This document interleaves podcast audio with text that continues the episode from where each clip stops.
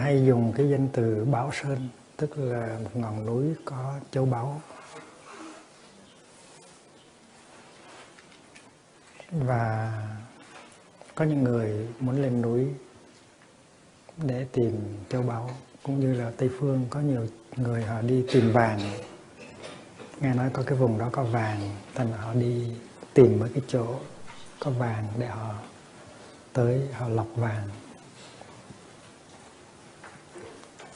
Thì cái uh, giáo lý của Đức Thế Tôn nó cũng giống như một thứ châu báu, một thứ vàng. Và có nhiều người muốn đi kiếm cái đó, châu báu, Bảo Sơn.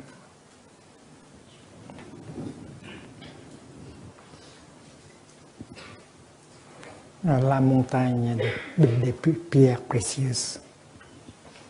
Cái hòn núi có nhiều cái châu báu.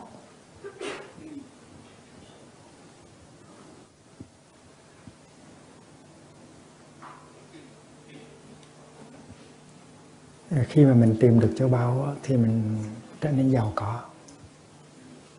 Khi mình tìm được vàng thì mình trở nên giàu có. Và khi mà mình tìm được chánh pháp thì mình có con đường đi.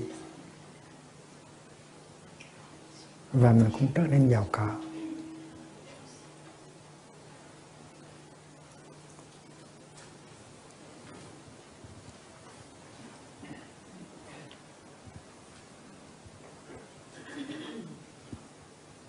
Khi mà mình có được cái vốn liếng của chánh pháp á,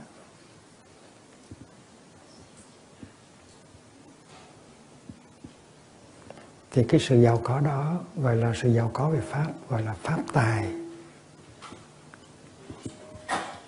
Pháp tài.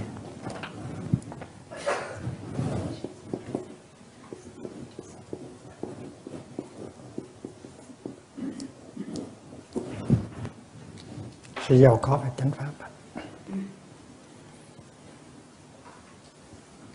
Nhưng mà có những người lên núi mà về không, tức là lên trên núi không có kiếm được cái châu báu, rồi hai tay hai tay hai tay không trở về, rất là buồn cho họ.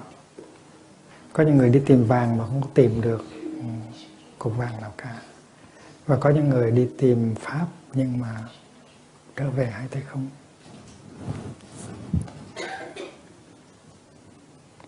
Chúng ta tới làng Mai là để tìm pháp. Ngày xưa có nhiều vị đệ tử, đệ tử lớn của Đức Thế Tôn như là thầy Xá Lợi Phất, thầy Mục Cần Liên đó, là những người có thể cung cấp được cái cái gọi là pháp tài, những cái của cải về pháp. Và người ta đi theo hai thầy và các thầy khác là tại vì họ có cái đó, họ có cái riches, cái dharma, cái pháp tài. Nếu họ không có cái đó thì ai đi theo làm gì? Nhưng mà có người đi theo thì học được, và có người đi theo thì không có học được. Chúng ta cũng vậy, có người về làng Mai thì nắm được cái pháp môn, có người về làng Mai không nắm được pháp môn, rất là lạ. Có người về chỉ có ba ngày thôi mình nắm được pháp môn, có người ở ba năm mà vẫn không có nắm được pháp môn, thì tại vì sao? Ta nói là ở làng Mai có pháp tài hay là không có pháp tài. Vấn đề không phải là như vậy. Cái vấn đề là mình có may mắn hay không, mình có cơ hội để nắm được cái pháp môn của làng Mai hay không. Đi không há lại trở về không.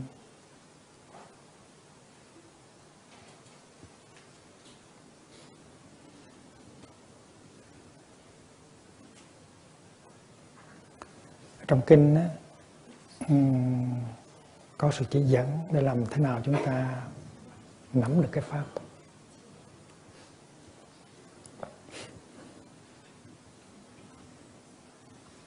Một thu ở tại làng Mai á, các thầy các cô hay đi hái nấm á. Có người hái được rất nhiều nấm, có nhiều người đi không hái được tay nấm nào hết. Nó tùy theo sự may mắn. Nó tùy theo cái, cái cách đi tìm của mình. Trong Đạo Bụt có quan niệm gọi là tứ y. Tứ y tức là bốn cái sự nương tựa.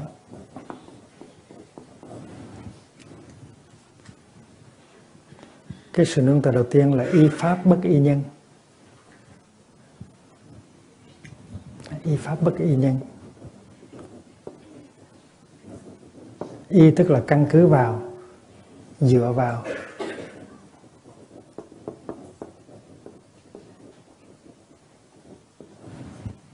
Tức là mình nên căn cửa vào, mình nên uh, rely on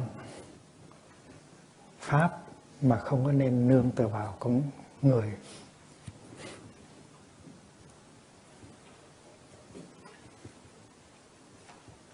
Tại vì mình phân biệt giữa cái Pháp và cái người hành Pháp.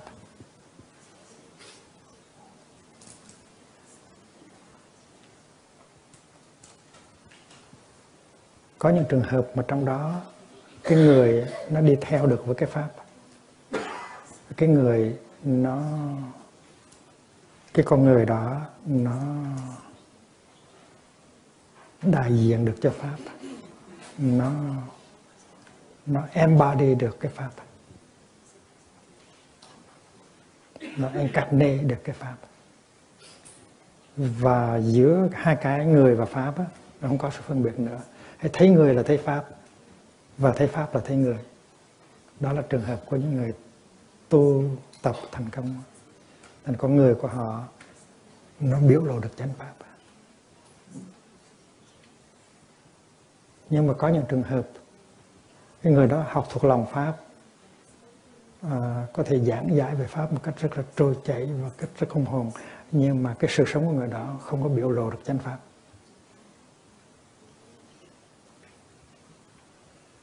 Mà trường hợp này nó nhiều hơn trường hợp kia. Cái trường hợp nói Pháp hay nhưng mà không có sống theo chánh Pháp, trường hợp đó rất là nhiều. Thành ra vì vậy cho nên khi mà mình tới thì mình có một cơ hội.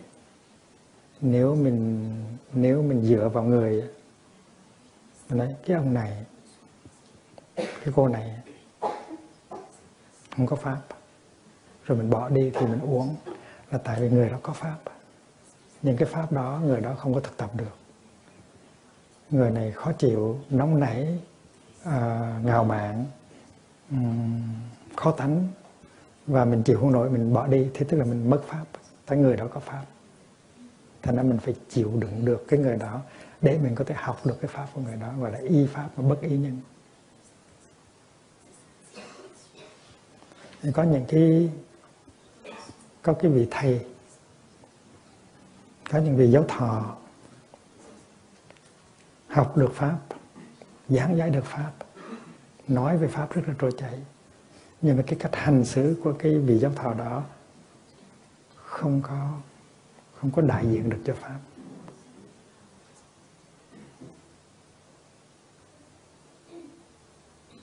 Không có embody được cái Pháp. Và mình tới, mình thấy như vậy, mình ghét quá, mình bỏ, bỏ đi mất. Đó, đó là một cơ hội, một cái trường hợp, một cái cơ hội mà mình đánh mất. Vì vậy cho nên, Kinh nói rằng là cái nguyên bắt đầu của những người đi tìm Pháp là y Pháp, mà đừng có y nhân. Đi tìm Pháp, dựa vào Pháp, chứ đừng có dựa vào người. Đừng vì cái ghét người mà bỏ luôn Pháp.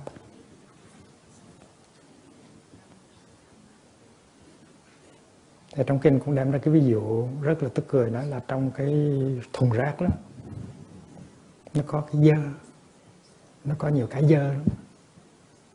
Nhưng mà mình biết là trong thùng rác đó nó có một viên ngọc. Vì vậy cho nên mình phải chịu khó dơ cái tay để lấy được cái viên ngọc đó.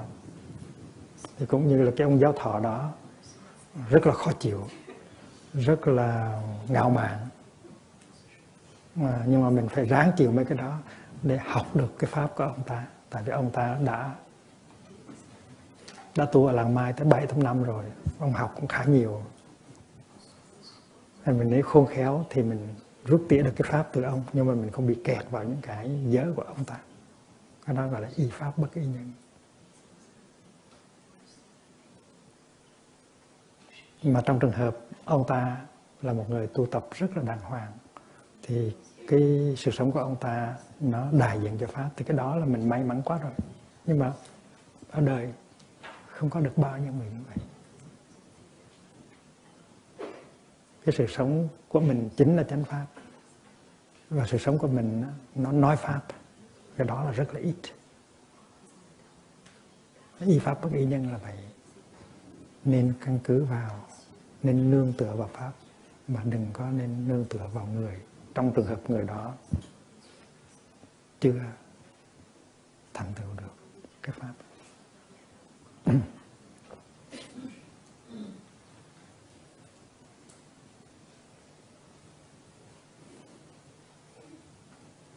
Ngày xưa có ông thầy,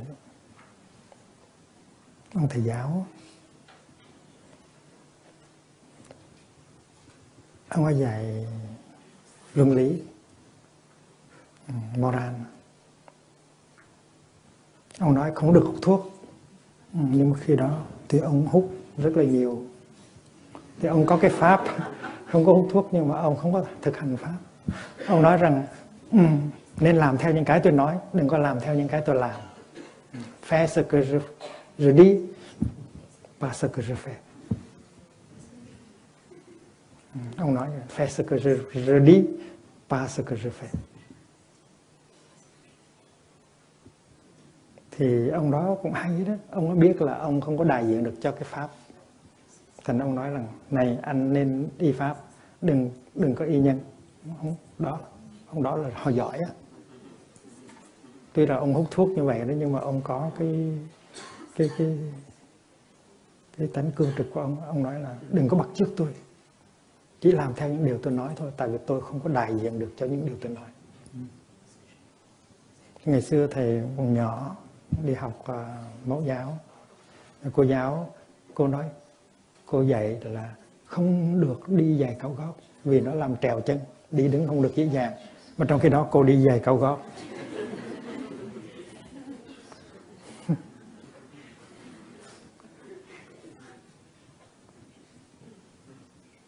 Và vì vậy cho nên kinh mới nói rằng là để đừng có mất cơ hội thì phải học theo cái nguyên tắc là y Pháp bất y nhân.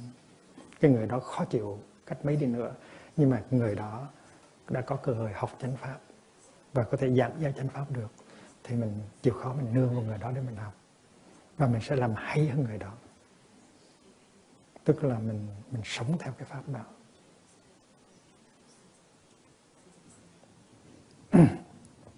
Thứ hai là y Liễu Nghĩa Kinh.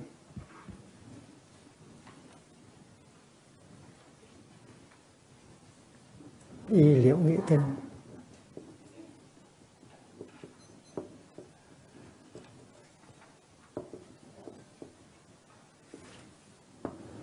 bất y bất Liễu Nghĩa Kinh.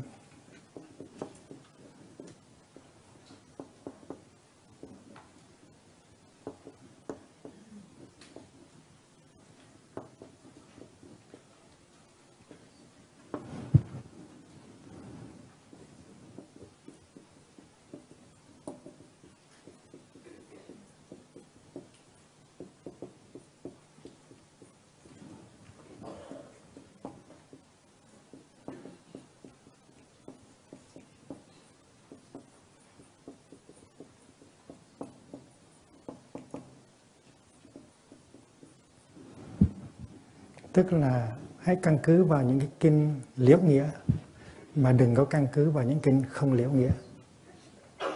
Kinh liễu nghĩa tức là kinh nói về cái chân lý đúng mức, nói về sự thật đúng mức. À, bất liễu nghĩa kinh tức là những kinh nói chân lý nửa vời thôi. Tại vì cái căn, căn cơ của con người nó khác nhau. Có những người um, căn cơ nó thấp, thành nó phải cho họ cái cho họ cái giáo lý mà nó chứa đựng chỉ một ít chân lý thôi, thì nhiều quá họ họ không có đủ sức nắm. Cho nên có những cái kinh văn gọi là bất liễu nghĩa, tức là nó không có phản chiếu hoàn toàn cái Phật Pháp, nhưng mà nó có chuyên chở được một ít Phật Pháp.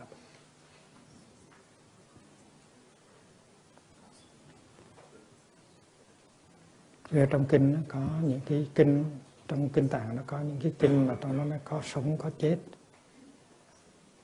Thì có những cái kinh nói là không có sống không có chết, thì kinh nào đúng? Thì những cái có những cái kinh điển mà nó nói tới cái chân lý tuyệt đối, cái chân lý cao siêu, nó nói về cái gọi là đạo Phật thâm sâu, gọi là deep Buddhism. Những kinh đó gọi là liễu nghĩa. Liễu tức là nó nó tuyệt đối, nó cao, cao vời. Nhưng mà đâu có phải ai cũng có thể học và hiểu được những cái kinh liễu nghĩa. Vì vậy cho nên phải phương tiện nói cái sự thật ra một cách dễ dàng để cho người ta có thể hiểu được. Gọi là kinh bất liễu nghĩa.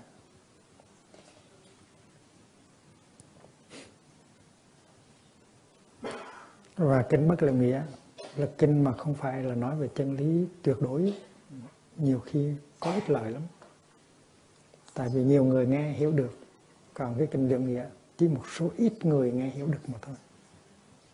Chỉ có căn cơ cao mới hiểu được. Không có kinh liễu nghĩa thì là nguy lắm, nhưng mà không có kinh bất liễu nghĩa cũng là nguy lắm. Rồi có cái đạo Phật gọi là bỏ đạo Phật bình dân.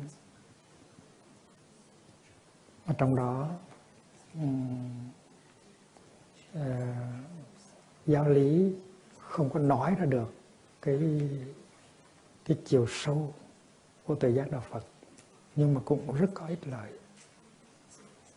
Rồi trong những cái giáo lý này người ta có cảm tưởng như là có một cái ngã trường tồn, rồi sau khi cái thân hình này nó hoại vong thì cái ngã đó nó đi, cái linh hồn đó nó đi ra khỏi cái hình hài này rồi nhập vào hình hài khác. Thì cái hiểu theo luân hồi như vậy là nó không có liễu nghĩa. Liễu nghĩa tức là không vào, không có ra, không có từ chỗ này đi tới chỗ khác. Cũng như bây giờ khoa học nói là trong cái thế giới à, hạ nguyên tử, subatomic, thì là cái đặc tính của của cái thế giới đó là không có cục bộ, phi cục bộ, tức là non-local, non-local. Cái đó nó là cái thấy rất là sâu về vật lý.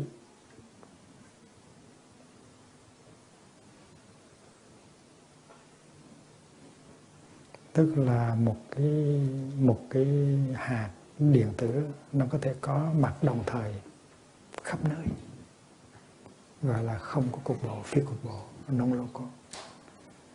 Thì cái đó những người mà mới bắt đầu học thì không có hiểu được tại sao có một cái điện tử,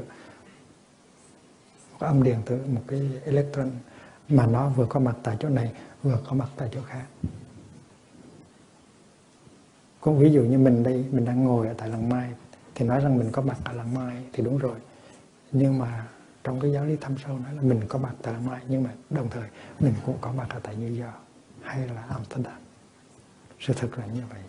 Sự thực là cái bản tánh của mình là phi cục bộ, tức là non-local.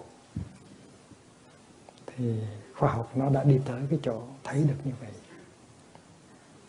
Có khi kinh nói là có sanh, có tử, có đầu thai. À, rồi có khi kinh nói là không có sanh, không có tử, không có đến, không có đi. Thì những cái kinh đó giống như là nói những cái điều nó chống đối nhau. Nhưng mà kỳ thực là tại vì mình không có biết được là cái chân lý của đạo Phật á, nó được trình bày dưới nhiều cái hình thức và cho những cái trình độ khác nhau.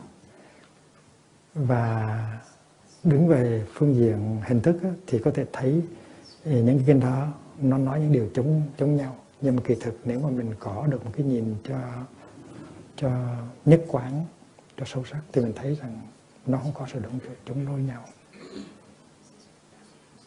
Và nó không có nghĩa là mình phải đốt hết tất cả những cái kinh bất liễu nghĩa để giữ lại những kinh liễu nghĩa. mình phải sử dụng hết cả.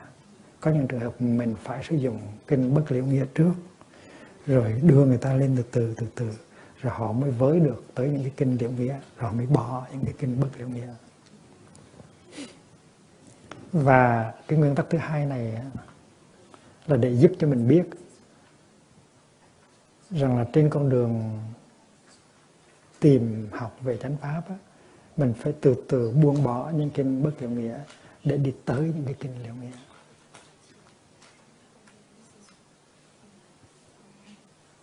Và nếu mình dạy cũng vậy, có thể mình bắt đầu bằng những cái kinh không Liễu Nghĩa, nhưng mà từ từ mình đưa cái người học nhân tới với những cái kinh Liễu Nghĩa. Kinh Liễu Nghĩa là những kinh nói về chân lý, chân lý cao tột, gọi là gọi là đệ nhất nghĩa đế. Thì có hai sự thật.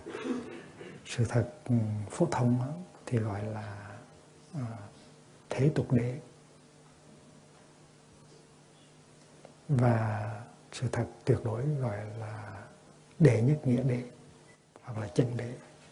Bên là tục đế, một bên là chân đế. Và bốn cái phép uh, y cứ này,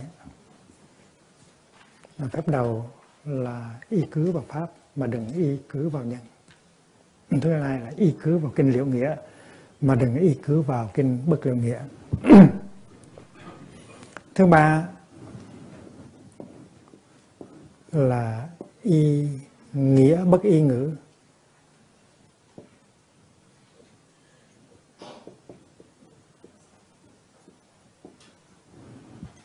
Tức là mình căn cứ vào cái ý nghĩa mà đừng có bị kẹt vào trong ngôn từ.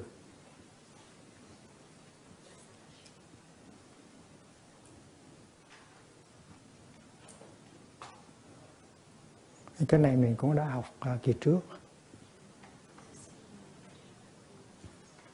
Ở trong bốn phép tầm tư, tầm tư danh và tầm tư sự, tâm thế thực, khi mà mình có mình đang ở trong cái lĩnh vực của danh từ, có tên gọi thì nói đây chỉ là tên gọi thôi.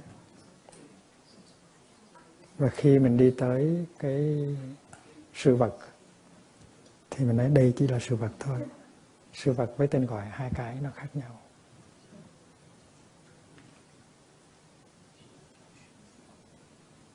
Ở đây á, là mình được khuyên là trong khi mình học kinh thì mình đừng bị kẹt vào những cái danh từ, những cái những cái câu, những cái văn cú, mà mình phải đọc cho được cái nghĩa nó nằm giữa hai cái hàng chữ. Giữa hai hàng chữ nó có cái nghĩa của cổ nhân để lại. Tại vì cái sự thật nói ra rất khó, vì vậy cho nên phải dùng danh từ. Và nếu mình bị kẹt vào danh từ thì mất pháp. Mình phải biết uh, buông bỏ cái danh từ để tìm để tìm thấy cái sự thật. Cái đây là đòi hỏi một cái sự khôn khéo. Ở trong kinh có cái câu là nếu mình căn cứ vào từng chữ từng chữ để mà giải nghĩa kinh đó,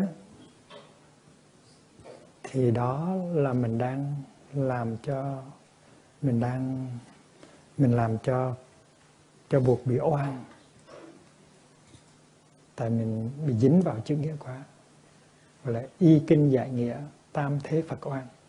Nếu mình nương vào chữ nghĩa mà mình mà mình mình giải giải về pháp thì đó là oan cho các đức Thế Tôn trong quá khứ, trong hiện tại và trong tương lai. Y kinh giải nghĩa, tam thế Phật oan.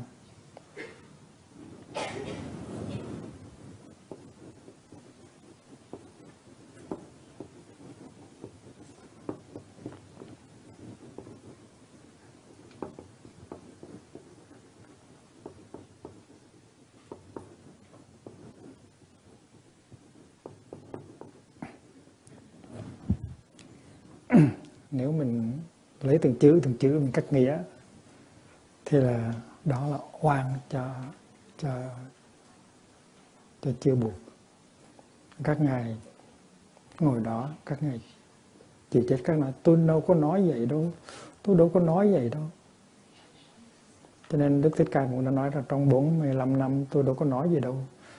Rồi mấy người cứ căn cứ vào những cái câu nói của tôi rồi nói ra tầm bậy tầm bạ hết, không có nắm được cái ý của tôi. Thành cái câu nói là, là trong bốn mươi lăm năm tôi đâu có nói gì đâu, là cũng chứng tỏ rằng là là cái sự thật là người ta lặp lại lời của Ngài và người ta cắt nghĩa cái cách nó đi xa quá đấy, không có đúng sự thật gì hết. Đó là toàn là những người y kinh giải nghĩa. Đó là những người y um, um, nghĩa bất y, những người y ngữ mà không có ý nghĩa.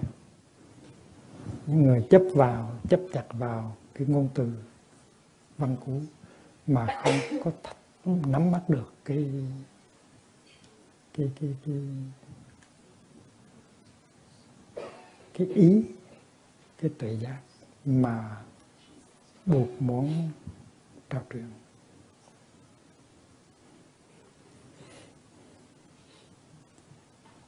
Nhưng mà cái trường này nó xảy ra hoài. Mình giảng một bài trong vòng một giờ, một giờ rưỡi hết hơi. Đến khi người cái đứng lên hỏi cái mình biết rằng người này không có hiểu gì hết. Đó là nỗi khổ niềm đau của những người giáo thọ. Thành ra nếu mà thầy, sư cô mà làm giáo thọ thì thầy, sư cô hoặc là đạo hữu làm giáo thọ cư sĩ là phải chấp nhận trước cái nỗi khổ niềm đau đó. Mình nói như là rót vào trong lỗ tai của họ, nói hết lòng, đứng dậy nói một câu thấy không có nhận được gì hết.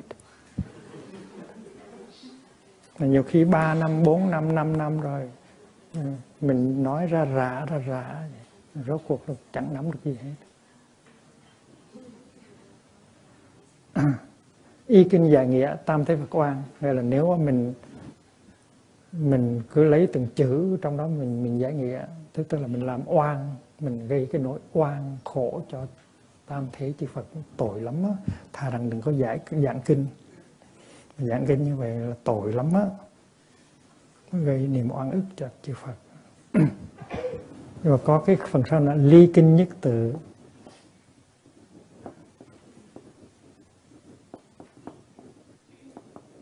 Tức đồng ma thuyết.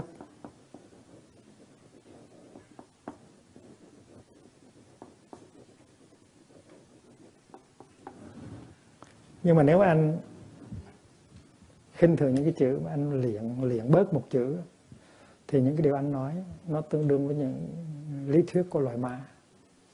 Tức là bỏ, căn cứ vào đó, kẹt vào nó cũng không được, mà bỏ nó đi thì cũng không được luôn. Ly kinh nhất tự là bỏ bớt một chữ trong kinh đó thì cũng nguy lắm. Anh bị kẹt vào thì nguy rồi, nhưng mà anh bỏ nó đi thì anh cũng nguy lắm. Anh bỏ bớt một chữ, tức là lý thuyết của anh, những cái điều giảng dạy của anh đó, nó tương đương với lý thuyết của loài ma. Thành ra mình đứng giữa Phật và ma. Và khéo một chút á thì mình có Phật, vùng một chút á thì mình có ma. Cho nên phải phải xử lý, phải handle cái, cái, cái, những cái những cái những cái văn kiện, những cái câu kinh một cách khéo léo thì mới không bị lọt vào trong hai cái thái cực đó. Y kinh giải nghĩa tam thế Phật oan, ly kinh nhất tự tức đồng ma thuyết, nó, nó tương đương với là những cái lý thuyết của loài ma.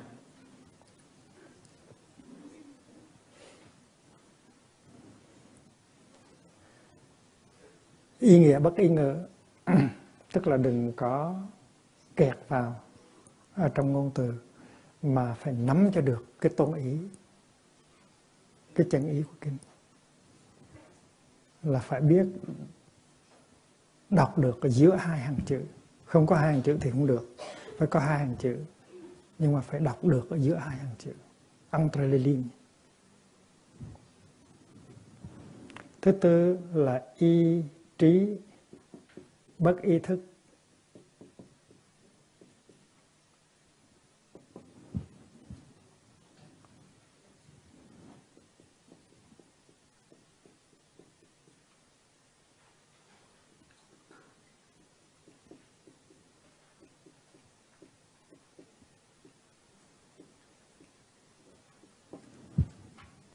Tức là nương vào trí tuệ mà đừng có nương vào tâm thức.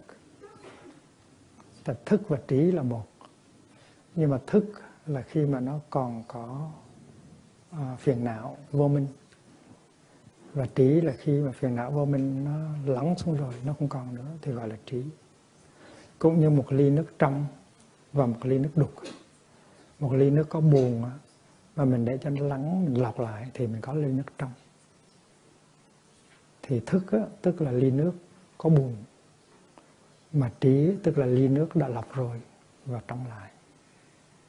Khi mà có phiền não, có có kẹt vào những cái ngôn từ, những cái phân tích, những cái lý luận thì nó còn trí. Nhưng mà khi mà những cái những cái lý luận hình thức đó, không còn nữa, và mình có cái trực giác để đi tới sự thật, thì đó gọi là trí. Thì thức á, tức là vijñana.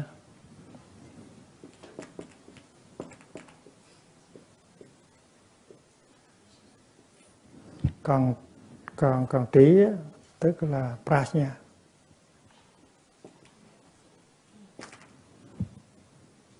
Và chỉ với trí thì mình mới nắm được chân lý thôi. Về thức á, thì mình không có nắm được chân lý. Mình chỉ mình chỉ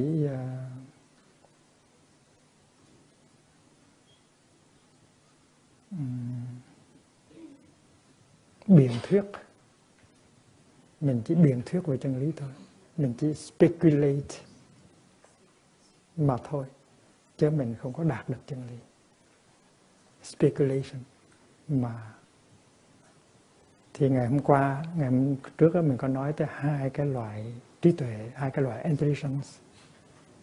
Một cái loại là à, vô phân biệt trí, một cái cái cái cái wisdom, một cái intuitive uh, wisdom, cho đó là trí, trí vô phân biệt, intelligence uh, intuitive. Và cái thứ hai là intelligence uh, rational, phân tích, uhm.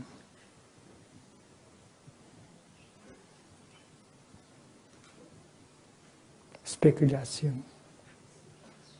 biện minh, biện ta, biện biện luận, biện luận phân tích, thì cái đó là thức. Biện luận phân tích là thức.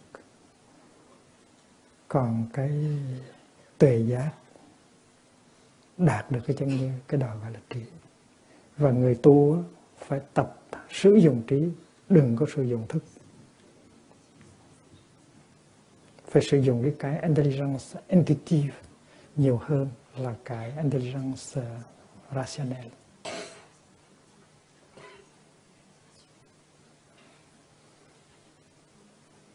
Tại mình với cái thế trí biện thông, tức là cái cái óc phân tích và biện hộ đó, thì mình muốn mình muốn mình mình mình, mình muốn chứng minh à, Phật Pháp là đúng, là chân lý. Và phần lớn chúng ta đều muốn như vậy, đều muốn dùng cái thế trí biện thông để chứng minh sự thật. Và chúng ta không có không có thời giờ để dùng cái trí tuệ vô phân biệt để mà đạt tới cái chân lý. Cũng như một người chỉ ngồi đó mà phân tích về về hương vị của trái xoài, và để ra hai ba giờ đồng hồ để nói về trái xoài và hương vị trái xoài. Còn có người thì không có nói gì hết, lấy dao cắt trái xoài và ăn thôi. Thì ăn trái xoài nó tức là là là trí. Còn cứ nói là cái xoài là ngon lắm, bổ lắm, thì cái đó gọi là thức. Và chúng ta được hướng dẫn là nên ăn xoài, thì đừng cứ nên ngồi đó để nói về xoài.